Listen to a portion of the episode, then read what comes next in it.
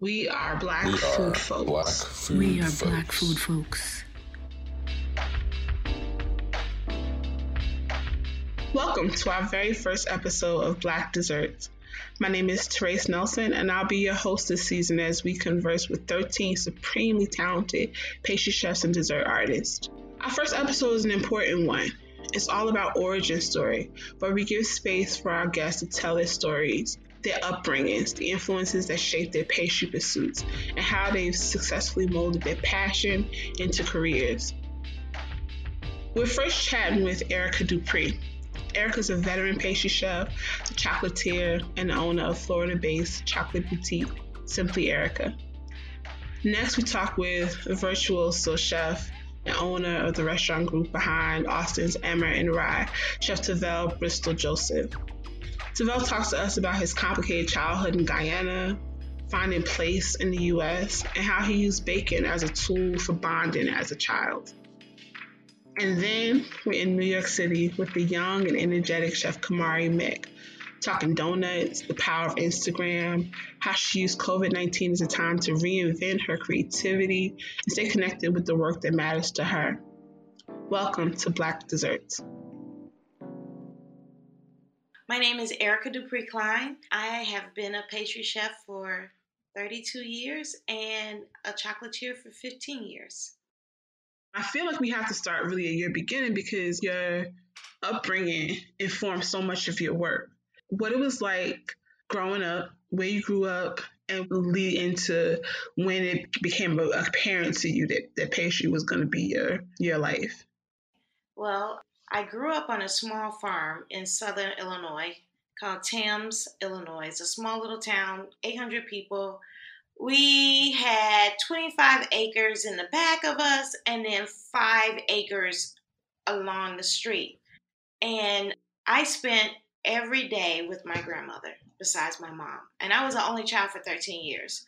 So grandma started dinner, Sunday dinner, on Thursday nights and we had chickens, we had cows, we had pigs, we had fresh garden.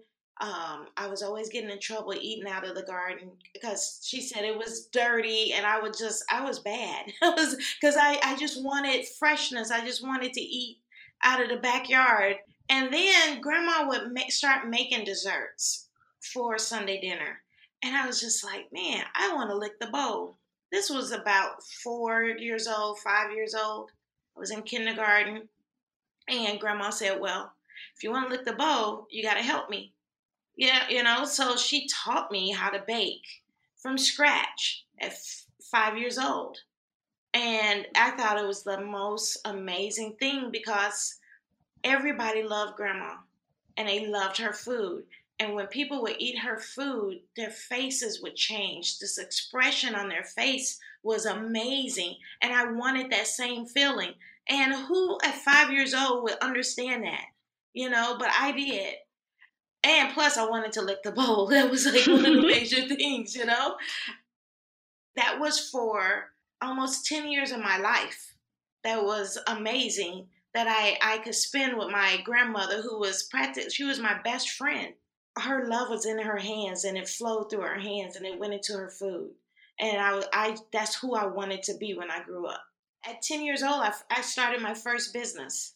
I was and I was selling my cakes and my little mini my little mini cookies to my school teachers. And my first business was named Erica's Treats. I to this day I still have the little rubber stamp that I would stamp on the receipt and on the little stickers um, come on, professional. Come on, come on, Brandon. Girl, I, my mother, she has her she has her her degree in art, so everything was about packaging and the way it looked, you know. And and so from that point on, at 12 years old, she put me in, in Wilton cake decorating classes, and then I started doing birthday cakes and wedding cakes, and you know, it just evolved from there. And I knew what I wanted to do. It had to involve sugar, butter, deliciousness and the emotions that you see on people's faces when you eat that food. I was I was very lucky to be living in Detroit during a time of Detroit where it was a foodie town. which is still is a foodie town to this day. But I'm talking about back in 1988 through 1995. They had quite a few master chefs up there. I worked for, I went to culinary school in the area. There's three top culinary schools that but they were community colleges. And i don't knock that at all because those teachers were serious. They That's were right. just as serious as any major culinary school that you know with big big names or whatever. But my teachers were amazing. They saw my passion. They let me run with it. They pushed me even harder.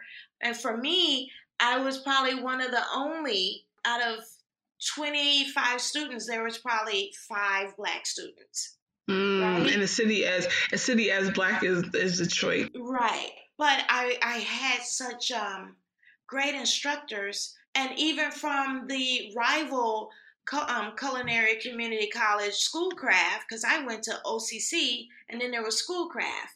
And if you mention either one of those to people that know Detroit, they'd be like, "Oh, that's awesome," you know. But I was able to go back and forth as in work under master chefs. I worked under two master pastry chefs and one master chef once I got out mm. of school.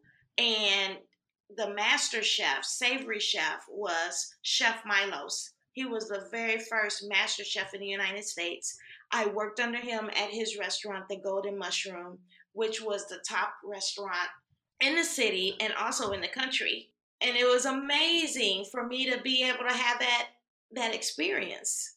I also want to lift up community colleges. Like you have, I mean, over your work, over your career, I know in Jacksonville specifically, but just in your career, you've always lifted back, like giving back to community colleges. The mm-hmm. dexterity of community colleges is that you get to be hyper local and get to be beholden to the culinary communities that you serve. And I think I think we dismiss community colleges in a way that is short sighted because you're talking about these spaces where you have disproportionately hungry and invested young people. So I wonder if, if the ACF was part of your life in those early days. So for me, you know, everyone's journey, culinary journey is different in the way that Absolutely. even though you could be 35 years old and just now starting culinary, you're still you're a kid. You're starting over. You know, and you're growing into this culture, this environment, this family, this amazing journey. And my journey was not part of the ACF only because I was working three jobs and putting myself through school. I didn't have that kind of time. And it school was very demanding, and so were my jobs. My very first job was Little Caesars, and that was like my first semester of culinary school and i got fired because i was telling the ma- the manager that he was doing things the wrong way you know so because i was learning these things in school and he wasn't i was like oh well that's not proper you know yeah. i had a lot of questions but i needed my questions to be answered through I learned a lot through visual and hands on.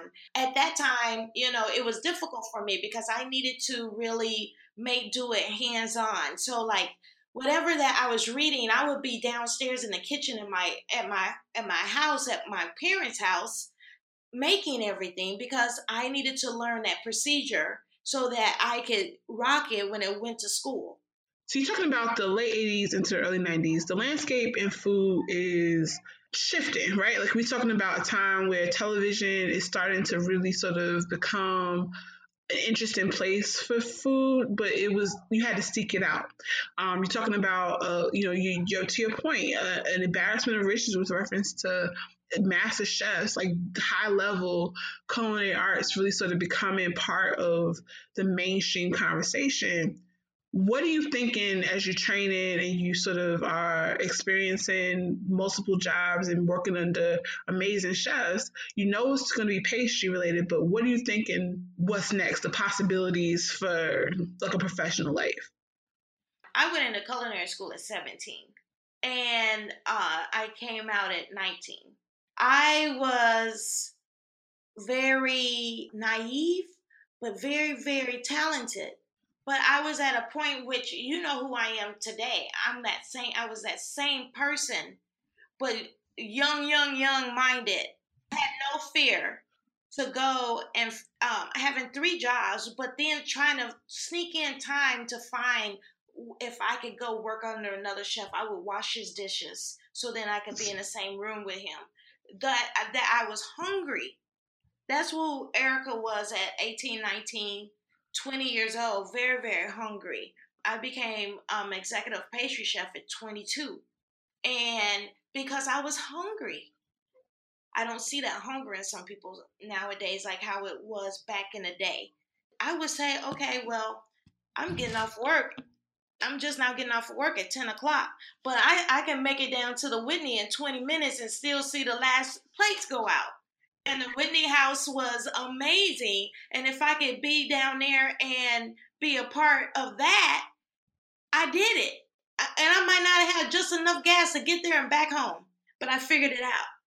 You know, it was that hunger. And I was hungry at 18, 19, and 20 years old. That's who, that's who I was at that time. I want to ask you to talk a little bit more about mentorship and representation. A lot of your career has been about amplifying the lack of diversity in our industry and trying to bridge the gap for young chefs as a direct mentor. But there's something profound about the environment you came up in where you're finding great mentors that happen to be white men. And I wonder if you could talk a little bit more about your personal experience being mentored as a young chef. I'll say this um, I was in an environment that was, I was blessed to be in the environment that I was in. I met um, some amazing people and I said, okay. And it didn't matter what color they were because I didn't know that there was supposed to be a difference in color at that time. Only because I grew up in, in the, when the part of Detroit that I grew up in was an all white neighborhood. The culinary school I went to was an all white neighborhood. At that time, my boyfriend was white. He was Jew. He was Jewish. So my culture at that time, it had nothing to do with being a black girl, except for when it made it obvious that I would walk into that kitchen.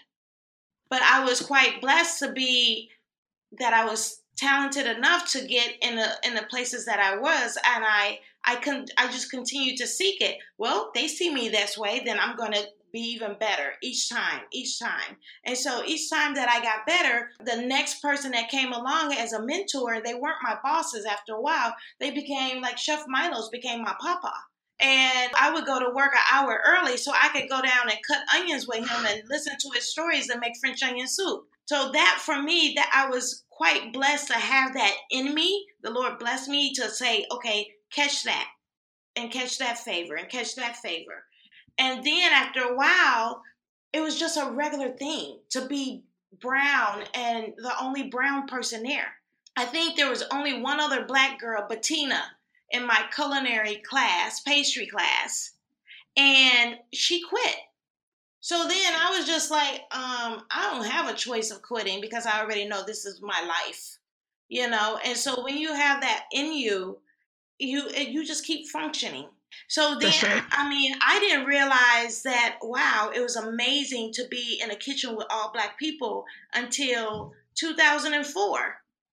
In 1998, I was in the Peabody Hotel and I was running their pastry kitchen as the pastry supervisor with no executive pastry chef or sous chef. And there was two other pastry cooks in there and I was their supervisor, and they hated me because I was a black woman, and I had mm. to build my the trust.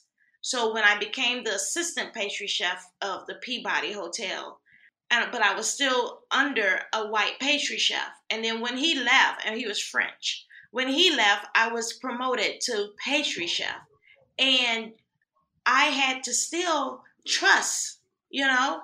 And by then, he once he left, I had a crew of 19, and five of my pastry cooks were black. They didn't understand to have a, a black woman as their boss. It took about, I don't know, 18 months to gain really gain their trust and say, I'm here for you. Yeah. And then and then from then I went into Ebony magazine and Black um, Enterprise magazine. And Ebony flew me to New York and I walked into a kitchen with nothing but black people. And I, from that point on, I knew that something was different and I had to change my life. And I, from that point, I did. Absolutely. So, all right, I wanted to sort of pivot to chocolate. This is like 2007, 8. nine. This is when that spark and is happening. You are figuring out what that's going to look like. Mhm. Then Top Chef happens, and then you end up at Graycliff. Is Graycliff your first experience in the chocolate business primarily? It was my first chocolate factory to my my specs. I had full reign.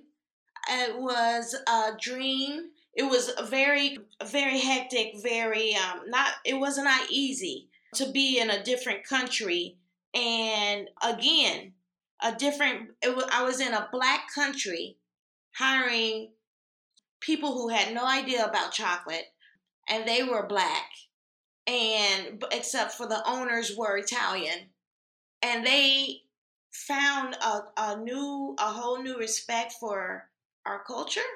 I found a whole new respect for um, the love of chocolate and then i found i fell in love with the caribbean. That was amazing in itself. So then i i put two and two together as in of course you know as we already spoke on co- um, community colleges. Well, they had a culinary school, a community college culinary school down there. And I said, I have to share.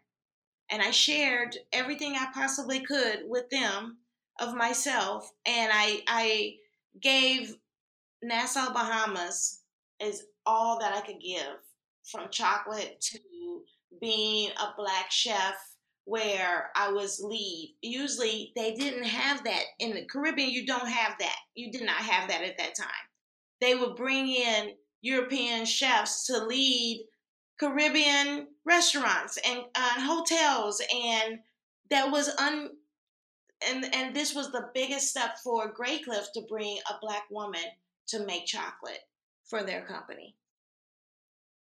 I remember that. I remember being so proud of you. If you could talk through Graycliff to Simply Erica, that's a lot, but It, it, it is a lot, and but it was it's it's all about that journey, right? I fell in love, love, and opened my own blue chocolate in Tortola, British Virgin Islands, making bean to bar chocolate, um, running Caribbean cafe and a beach restaurant, and it was amazing. I was in the in the thick of it, and it was great.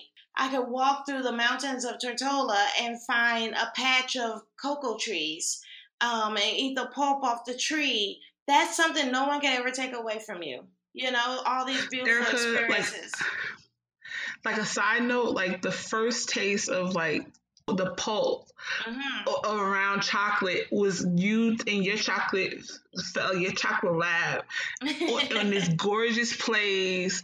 I cannot believe that I had never experienced that taste before, Yeah. and to have Yeah. this to for you to be in this place and like to, to be creating this product that was that had terroir and had sense of like geography to it. I can't say this enough. It comes full circle.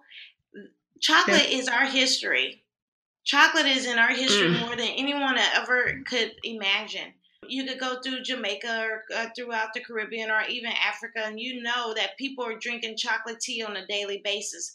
Why we look so good? Because we have cocoa butter flowing through our, our veins, our, our blood, um, because of chocolate. And I, I don't even think we appreciate chocolate enough. It's our history, it's our story. It's nobody else's story.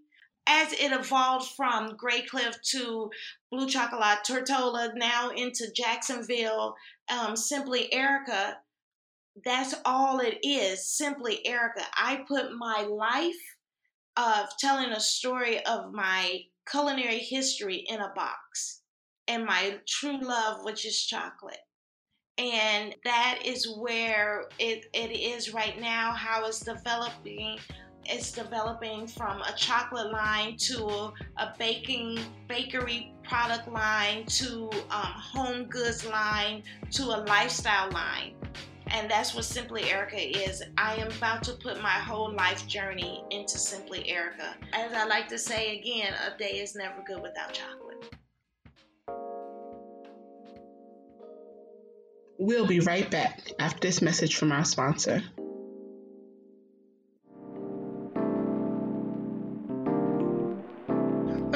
About another origin story. Talenti Gelato and Sorbetto began in Buenos Aires, where founder Josh Hochschuler moved to the city and quickly fell in love with the smooth, flavorful Argentinian style of this frozen dessert. The taste, the texture, the consistency, and even the experience of gathering to talk about it. So he signed up for an apprenticeship at a local heladeria, learned the artful craft of traditional gelato making before bringing the old world flavor back home to the US. And now it's even easier to enjoy the 50 plus flavors of Talenti in your home. Visit TalentiGelato.com for store locations and delivery partners to enjoy the rich tradition of gelato done right.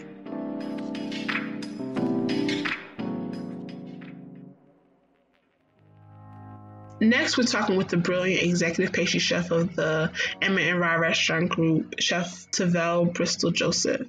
Tavel's story is fascinating. He immigrated from Guyana, had a story career all over the country.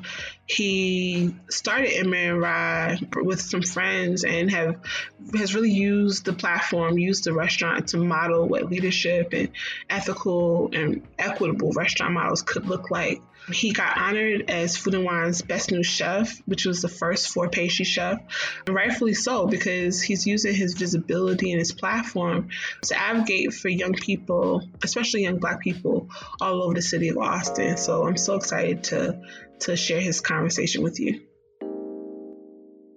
My name is Tavel Bristol Joseph.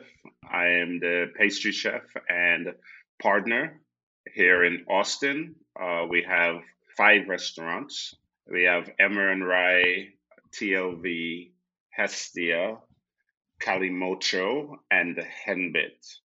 I would love if you could talk a little bit about growing up in Guyana. All right. Well, I, you know, growing up in Guyana, I, you know, moved around a lot. Most of my family was in America my I was living with like my father's side of the family, friends of family, and um, the last place I ended up before I left it was my my aunt's house, which was mm, technically was just my grandmother's, uh, my great grandmother's best childhood best friend. Uh, she had this thing of like she always had pound cake um, and some type of fruit drink in the refrigerator. And she would have pound cake in the middle of her table. That was like the thing. Like, if anyone comes over, you need to have something to offer them. So, you know, so she's always baking and cooking while I was in the house, and I would, you know, try to help out. Or I was actually, she was like, make me help her out any chance she get so after baking you know with her it was it was something fun and uh you know i have a sweet tooth also so it was great. I would get a chance to taste all these different cookies and pound cakes and stuff cheese roll. And when it came to the last two years of my high school you had to kind of pick your career fields uh, because there's not that many colleges in guyana. So you what the government did was they created like the last two years of your high school, you would learn a trade so you can go right into the work field and you don't necessarily need to have a college education. So they develop these classes like home economics, communications, technical drawing, um, if you wanted to be an architect or whatever it is. So uh, home economics was mostly um, just talking about and nutrition, baking, cooking, making menus, sewing, anything to do with the household. I was in this space where I knew how to bake, so I figured this was the best opportunity for me to mm. go to this class. And then I graduated from high school, came to America in 97, um, and uh, went straight to Brooklyn.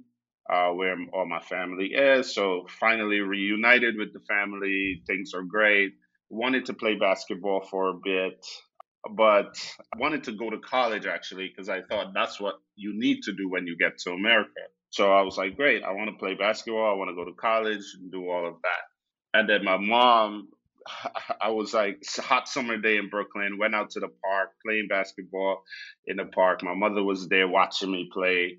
I was so nervous, had a terrible game. So then I sat on the bench next to her and I said, um, she said, Hey, so do you think you're better than all of these kids that you're playing against? Um, I was like, well, no, there's some really good talent out here. Like these guys are good. And she's like, Well, if you can't tell me you're better than all of them, then this is not what you're going to do. You're going to find something else. So she enrolled me into the New York restaurant school. I, yeah, that was the part of my life where it kind of shifted from because home economics was everything all together. Going to restaurant, New York restaurant school, it was now what exactly do you want to do? Do you want to be a baker? Do you want to be a chocolatier? Do you want to be desserts? Do you want to like do you want to be a savory chef? Like then it turned into this whole thing, which I never thought about. Um, so I just narrowed it down to pastry arts.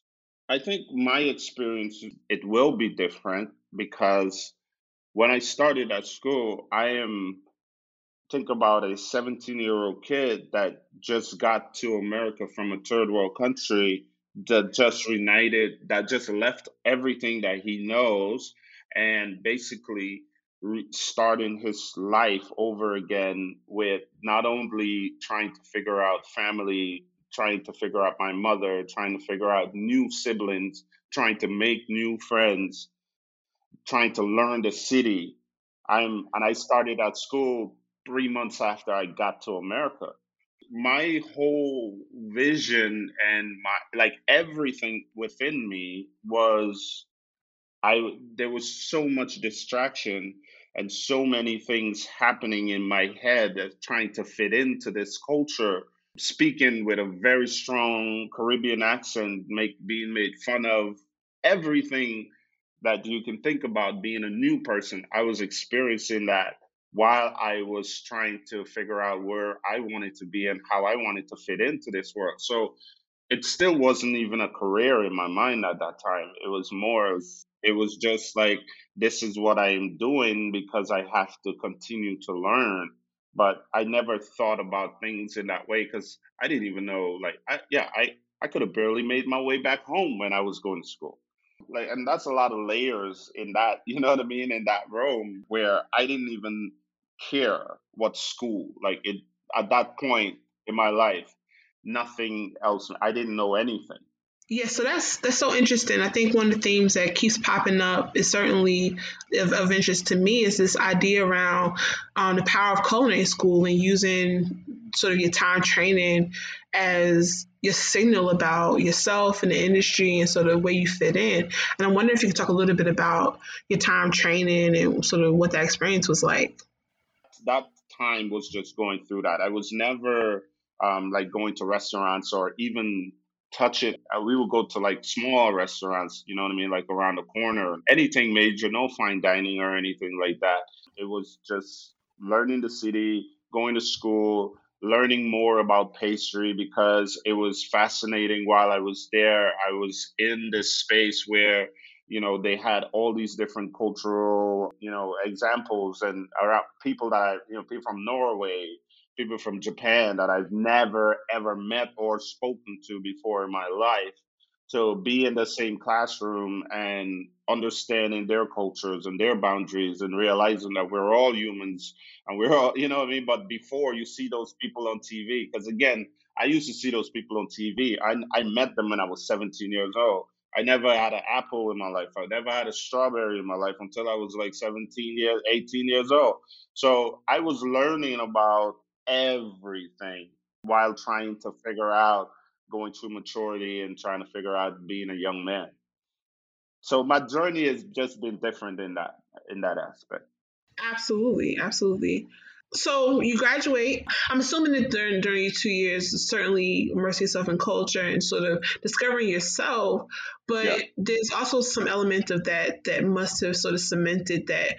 What is the 19 year old, 20 year olds about thinking about pastry and possibility at that point?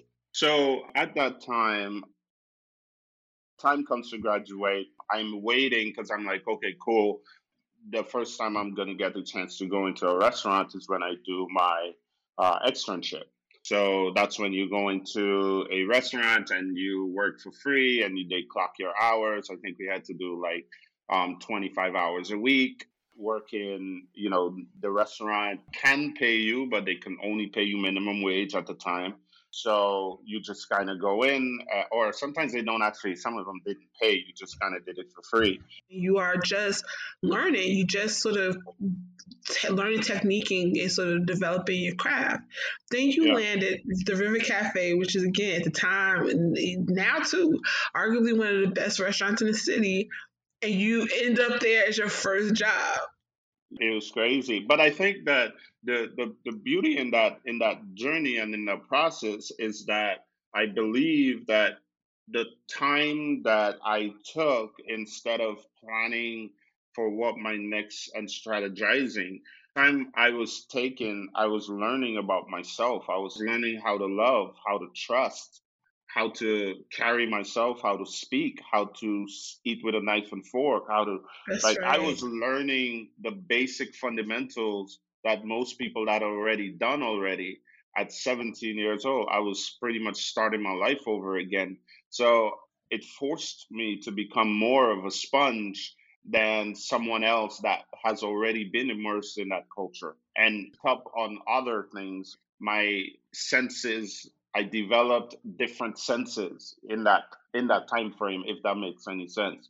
But I I had to, you know, just from meeting somebody and looking at their body language and looking at how they speak and how they carry themselves, I had to gauge where this person land on that radar on how much I can communicate with them or if they even care about what I have to say because I didn't know. So I had to learn that quick, and especially being in New York, you have to learn a lot of things really fast. That, that was the time that I was planning and focusing more on how to be a better human being more than mm. how to be a better pastry chef. Like, yes, That's I took right. my work seriously and I I was excited about it, but my goal and my life has always been bigger than that. And yeah. let me just say this to be clear pastry and dessert is a vessel in which I use to get to the place that I want to be with anyone, mm. right? Being in with how I came up in my upbringing uh, and being moving from house to house, I I I never had I never felt or had that that vibe of of being important right? If you're moving from house to house, you're like the help. You're the you're the other person. You're not the mm-hmm. person. So you have to obviously learn to protect yourself emotionally, compartmentalize things, and go through different obstacles, which is all in my life story that you know that I probably haven't even expressed yet to others. But you go through all of those things just basically surviving and then coming yeah. to america where i didn't have to survive anymore where it was okay now you're loved now you are the guy i mm. had to focus and focus on me before i was even thinking about what my career was i had to make sure that i was okay that's a really beautiful way of thinking about your your work. If we have a little bit more of that, um, the people approach this work more like that, I think we have a very different industry. I would love it if we could talk a little bit about how you build ethos into your management style, your sort of the framework of your your businesses, who's creating the environment that is either healthy or not. It starts at, at the top, right? Mm-hmm. And I think that there's something particular about amazing people of color in positions of power that they approach an ethos of like inclusion, equity, what you bring to the table when you are building your own space that your experiences feeling like you you said it so beautifully like feeling unseen feeling feeling marginalized that that that you create spaces that make sure nobody else in that space feels that way talk a little bit right. about those sort of principles when there's no blueprint like you you you're yeah. creating an equitable space like what does that look absolutely. like absolutely absolutely so first thing is you know, the reason why I wanted to make that jump into the ownership partner of my career was one, I I found my why. I found why did I get up mm. every day and do what I do, and uh, and I found that when I was working in Tucson, when me and my business partner actually, because he was director of operations and I was the corporate pastry chef, and I I realized that I think that was the first time in my life that I saw that I want to do this forever. The the passion that I had and the drive that I had the entire time of my career, people would assume that, and even I did at times, that this is what I'm going to do forever. But I didn't really know. I, am still living in this dream, yeah. you know what I mean? And and but I don't know what this end goal is. I really didn't know. I thought I'm like, yeah, like everybody else, I want to open up my own place. That's what everybody says. That's the easy answer. But that's not the reality. And because some of us is going to work as line cooks until the day we die, and some of us is going to go on and work for so as a corporate chef for U.S. Foods or something, and some of us is yeah. going to be personal chefs. That's what's going to happen. Not everybody's yeah. going to open up their own restaurant. So, That's but right. you think that you are. So, finding my why on why I do what I do is why I decided to open up the restaurant because that's when I found out, to, in my mind, that I it wasn't about being the best pastry chef. It was never about being the best pastry chef for me. I've never wanted to be I use competition to get to the next point in my career, not to prove to anyone that I was better than them. Because I believe that I was already better. Not than them, but I hmm. believe that I was better than where I was. I wanted to create food that don't just speak to what I can buy and how much money I can spend on it, but what actually impacts the environment and what actually mm-hmm. makes change in the community by supporting local farmers and all of those things. I want to first offer that your framework is actually unique. Just a sense of you have to create the space you want, not beholden to old models, and yeah. the rest of the the rest of the industry will catch up eventually. Tavel as a chef is just so fascinating to listen to because I think we see his work and his visibility and sort of discount the level of rigor and the level of commitment to creating space that he's put into building this restaurant group.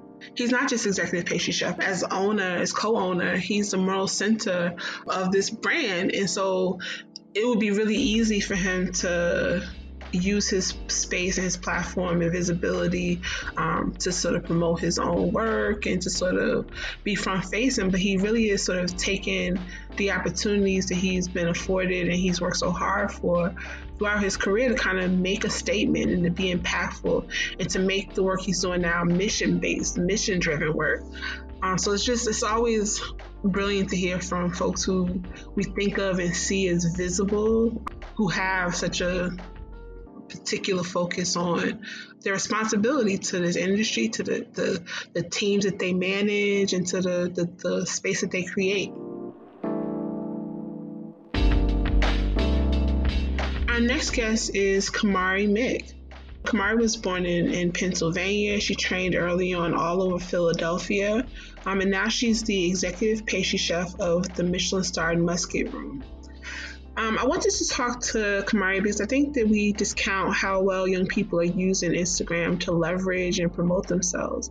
And I think Camari has made the case for how brilliant her work is and how craveable her pastries are by using our digital platform as sort of a, a portfolio and her calling card. And so she's been able to use social media to subvert a lot of the ways that we think we need to navigate careers to be successful. And if COVID has taught us nothing else, is that folks who have their own voice and clear platform are the ones most prepared to navigate hard times. And so, yeah, Camari is 100% a chef we should be paying attention to. My name is Camari Mick. I am the pastry chef at Musket Room, a one Michelin star restaurant. I have been in the industry for almost 10 years now. I graduated from the restaurant school at Walnut Hill College. I uh, worked in Philadelphia for like almost five years and then went to Nantucket and then came to New York where I am now. Um, and I don't think I'm going to leave anytime soon. just talk a little bit about those early days thinking of going into pastry and what the what that sort of trajectory was like I actually was born and raised a little bit outside of Philly in this small town called Easton. It's about like an hour outside of Philly. Like you said, my dad is Jamaican. My mom was raised, born and raised in Brooklyn. But basically, we were a traveling family. We went to Jamaica a lot, like at least twice a year throughout my childhood. And then it was just a sound of sound mind when I knew I wanted to go to college. I knew I wanted to be nearby because we are very family oriented. Like, so I was gonna go across the country. So it was like it just made sense for me to go to Philly because and I knew I wanted to cook because in when I was being raised around such amazing food, you, you know, like Jamaican food for my dad and just honest it's, it's more like southern cooking from my mom like they're great cooks but they cannot bake for their life they just they just weren't sweet bakers like we would always buy like you know those um entenmann's cakes with like yep. the frosting we, we would always get those and like you know uh chips ahoy like so you know that fatty filter um cook like cookies and stuff we would get all of those. So it's just like one day i'm like mom let's bake come on, I want to bake. I want to bake something. And because I was a chubby kid, you know. so we just started baking together a little bit. And then, you know, all of a sudden, like, I'm like, okay, I'm tired of like making like Betty Crocker stuff. Like, let's make it from scratch. And then my mom's like, all right, you're doing too much. and so I um kind of started doing it on my own after that because she's like, all right, this is like too much. And so I started baking by myself. And then I started selling the stuff I baked in school. I um at first I wanted to be a forensic pathologist and I told my parents that when I was in like sophomore sophomore year in high school and they were like, "Are you serious?" My dad like sat me down and was like, "You can do you're, you're good at doing this and you like doing this. So why might why not make money being a baker because you know what? People are always going to eat. And he was 100% right. I want to interject here because I feel like there's something really particular about the sort of parental influence on on career choice in this work because you either had the parent who like your parents who were like mm, no we gotta figure this out follow your passion and the other sort of um, side of the coin and maybe it's generational but where they were afraid of and unsure of this choice as a viable option I mean, my parents were like head in for it. I they've saw no doubt. I honestly, personally, I didn't even see it as an option. I thought I wanted to be something else and then like cooking was going to be a hobby for me. And I'm so glad that my parents said you can be a chef, be a chef. I love but, that, and there's something also in the in what you, you share where I like I really want to sort of lift up because this is also this part where you're talking about um your your family were really good cooks, but there was like this sort of void where pastry was the thing you like the option you had. You could show up and like shine in that way and like contribute something because nobody else wanted to do that part. Oh my god, always. Like my mom like she so every Thanksgiving she would always make these sweet potato pies and they're good. Don't get me wrong. Like, you know, put some cool whip on it. Like they're they're they're really good. reminds me of home but that's all we would have. So there was this one year, you know, pre-COVID, of course, we I made like a whole dessert smorgasbord. Not one crumb was left. I made some apple tatins, some like lemon. I mean, I, I think I made some like cheesecake. I think I made some like lemon bars. And my mom was like, um, you can't do this again. You're like outshining my sweet potato pie. So you are clearly nurtured in terms of your family's like buy into this choice. Like they're more into it than you are, and you sort of are passionate, but are like sort of slow to really seeing the possibility. Oh, yeah. you so I, I wonder about proximity to, to sort of training because your your parents sort of saying like this is a real thing. You could really do this this thing. Your choice your choice of school. So I went to this school um, the restaurant school at Walnut Hill College. And I got my associates in pastry. And then I was like, I want to learn more. So I got my bachelor's in pastry yep. as well. So I have two degrees and three years to do it. um, but while in school, I worked at Morimoto. I worked at a macaron food truck. I also interned uh, while in school at uh, Zahav, which is in Israel. Mm, I don't know. Have yeah. you? There? Yes. Oh my uh, yes. God. Very, very familiar. Yeah. yeah. That lamb shank, right? Girl, yo. I love that you lifted up your school and this notion of the choice being really particular. That you were able to get a bachelor's degree. That you were able to sort of be in a city like Philadelphia, so work along time alongside your your training. I would love if you talk a little bit about that sort of coming to New York. What possibility looked like in terms of upward mobility, like agency, really. Sure, being guided by lots of mentors or folks who you're looking up to or looking at getting to this current space. I, I gotta admit, like working in New York for me was it was really um it was an easy start. So my first position was at uh DB Bistro as the mm. chef directly out of Nantucket. And honestly, looking back, I was not ready for what they needed at that time, but I was there for a year and a half or so. And um as the pastry sous chef, um and it was it was a nice ease into New York fine dining, but it was rough. I mean, we so DB Bistro, for those of you don't know, is a Daniel Boulud restaurant and it's also located next to Broadway. What we were dealing with were tourists um, we did prefixes for shows, so we always had the rush in the beginning, and then we had a rush after after you know your normal show time. And because we had the name Daniel Boulud uh, attached to the restaurant, obviously we were we were very busy, and I was not originally ready for that. I was not ready to be a fine dining um fast casual place at a, at a fast casual place in New York. It was my first New York job, but mm.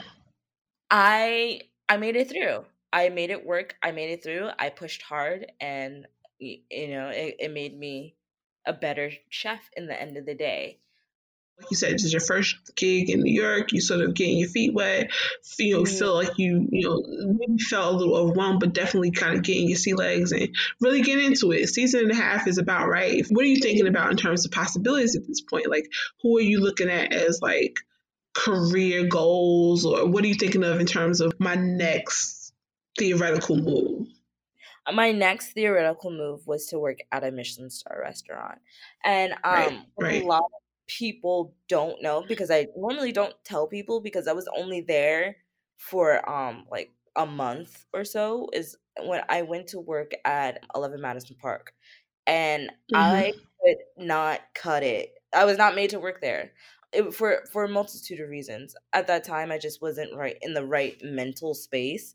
Like I had just I literally left DB Bistro and then 2 days later went to go work there and I just I didn't like I, I it was not a smart move and I don't think it's a an effect on me. I think it's an effect on one not everybody can do that and two we overwork cooks.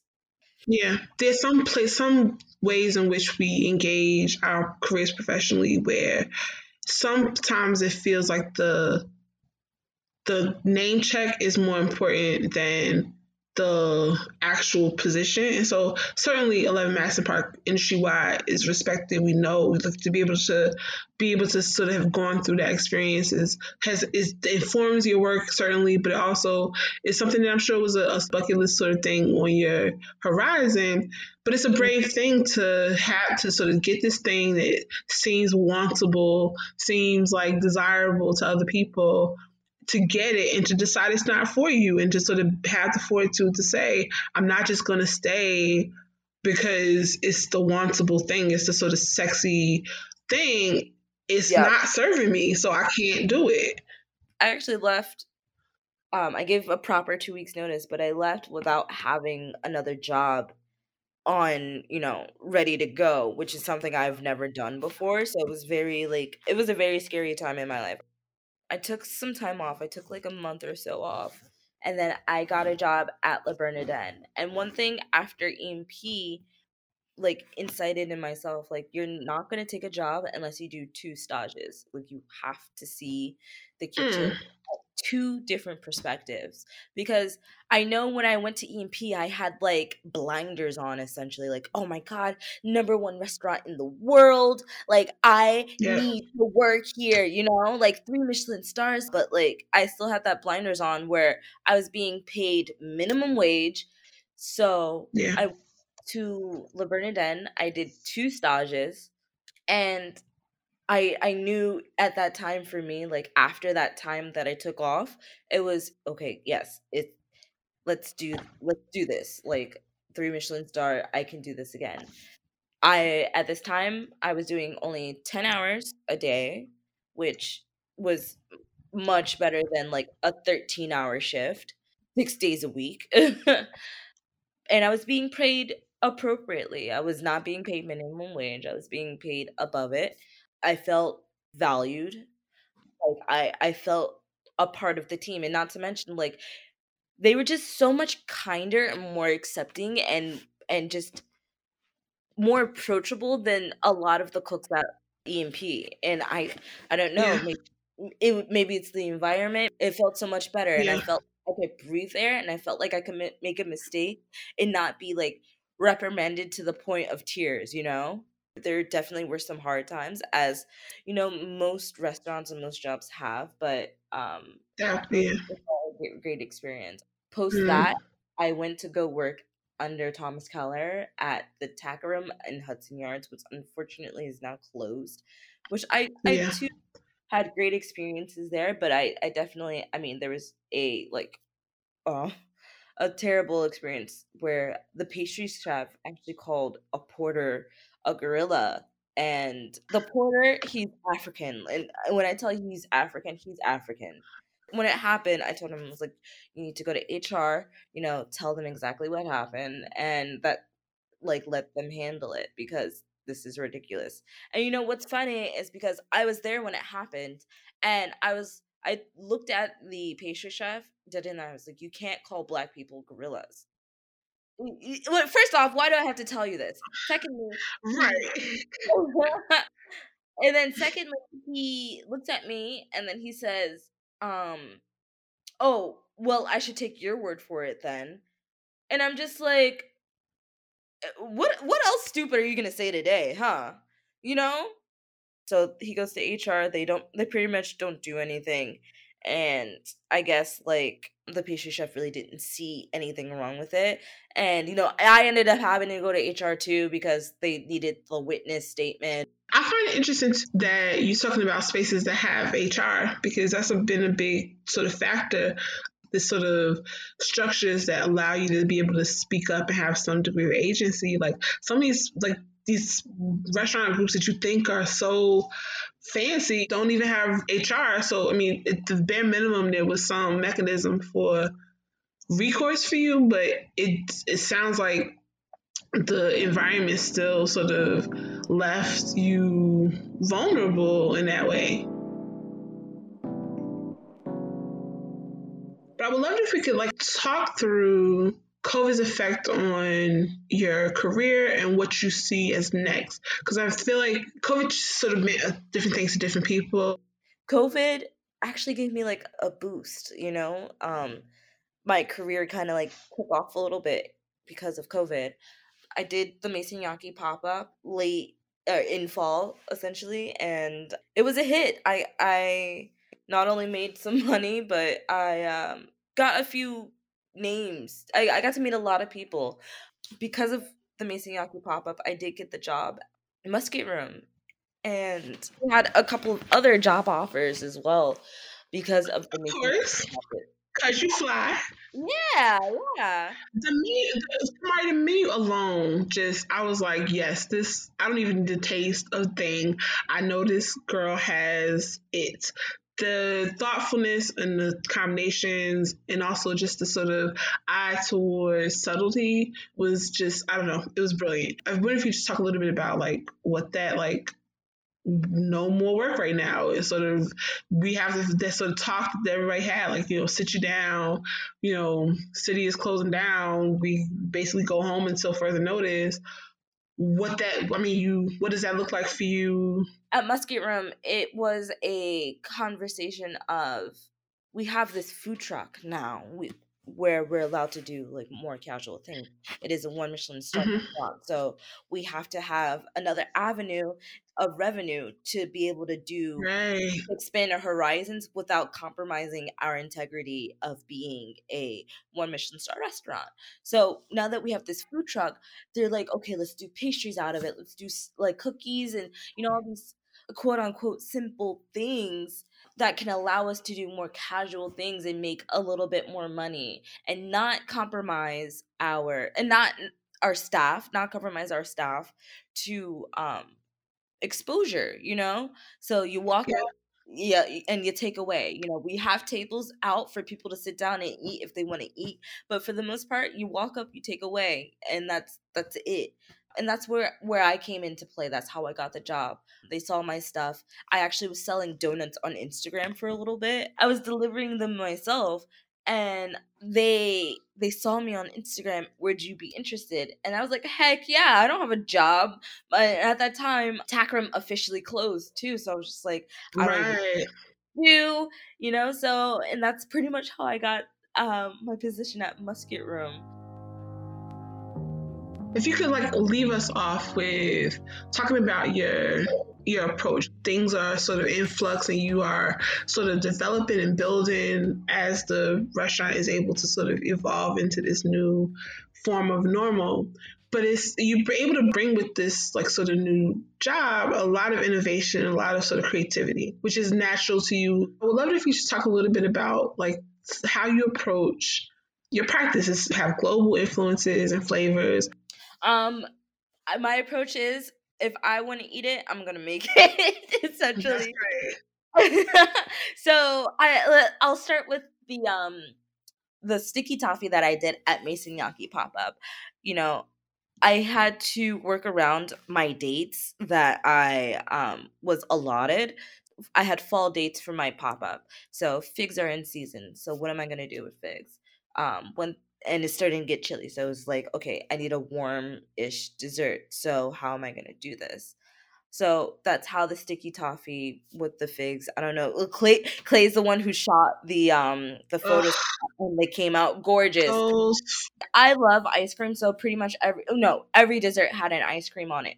Um, so yeah. the the sticky toffee was a fig and date sticky toffee with date vinegar reduction and a date soy sauce ice cream which that ice cream i need to make it again to be honest because i just have dreams about it sometimes you know it's so good.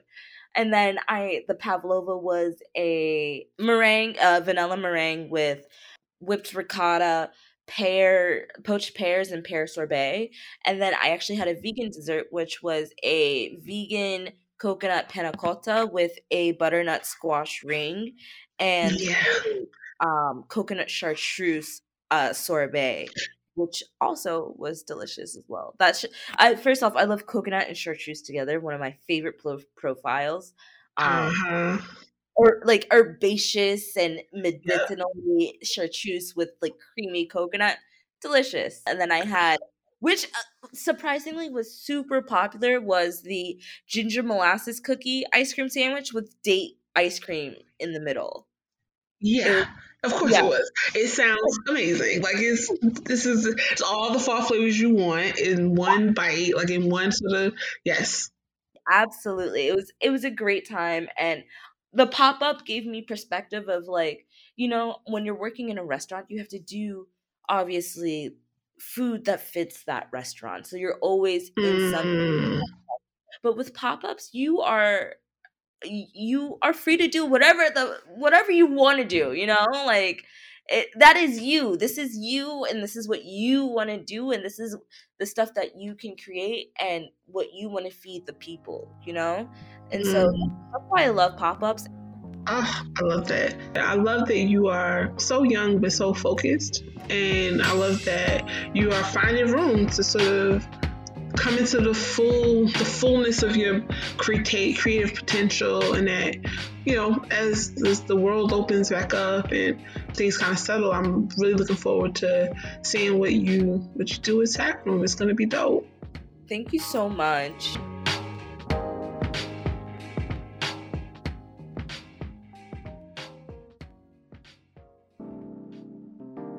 So, our origin stories episode is finished, and think that origin stories are so important. I think that they give us a glimpse into the years of dedication and personal sacrifices um, behind the desserts that we love.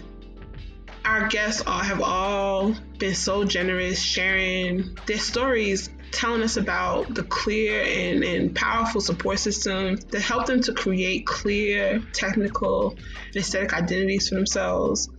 And I think that while they've each faced their own set of challenges throughout their careers, they managed to use their respective platforms to redefine themselves and their identity within our industry one of the main reasons we wanted to do this series is because I think it would be so easy to disregard the power of desserts as frivolous or unhealthy distractions, especially in this time as serious as COVID 19. But I think if this time has taught us nothing else, it's shown us that we should cherish the small pleasures and honor the creative people bringing us joy so I just want to say a special thank you to Erica Dupree, to Val Bristol Joseph, and Camari Mick for sharing themselves so beautifully with us on this first episode of Black Dessert. We are a bi-weekly podcast, so we'll be back um, in two weeks with episode two.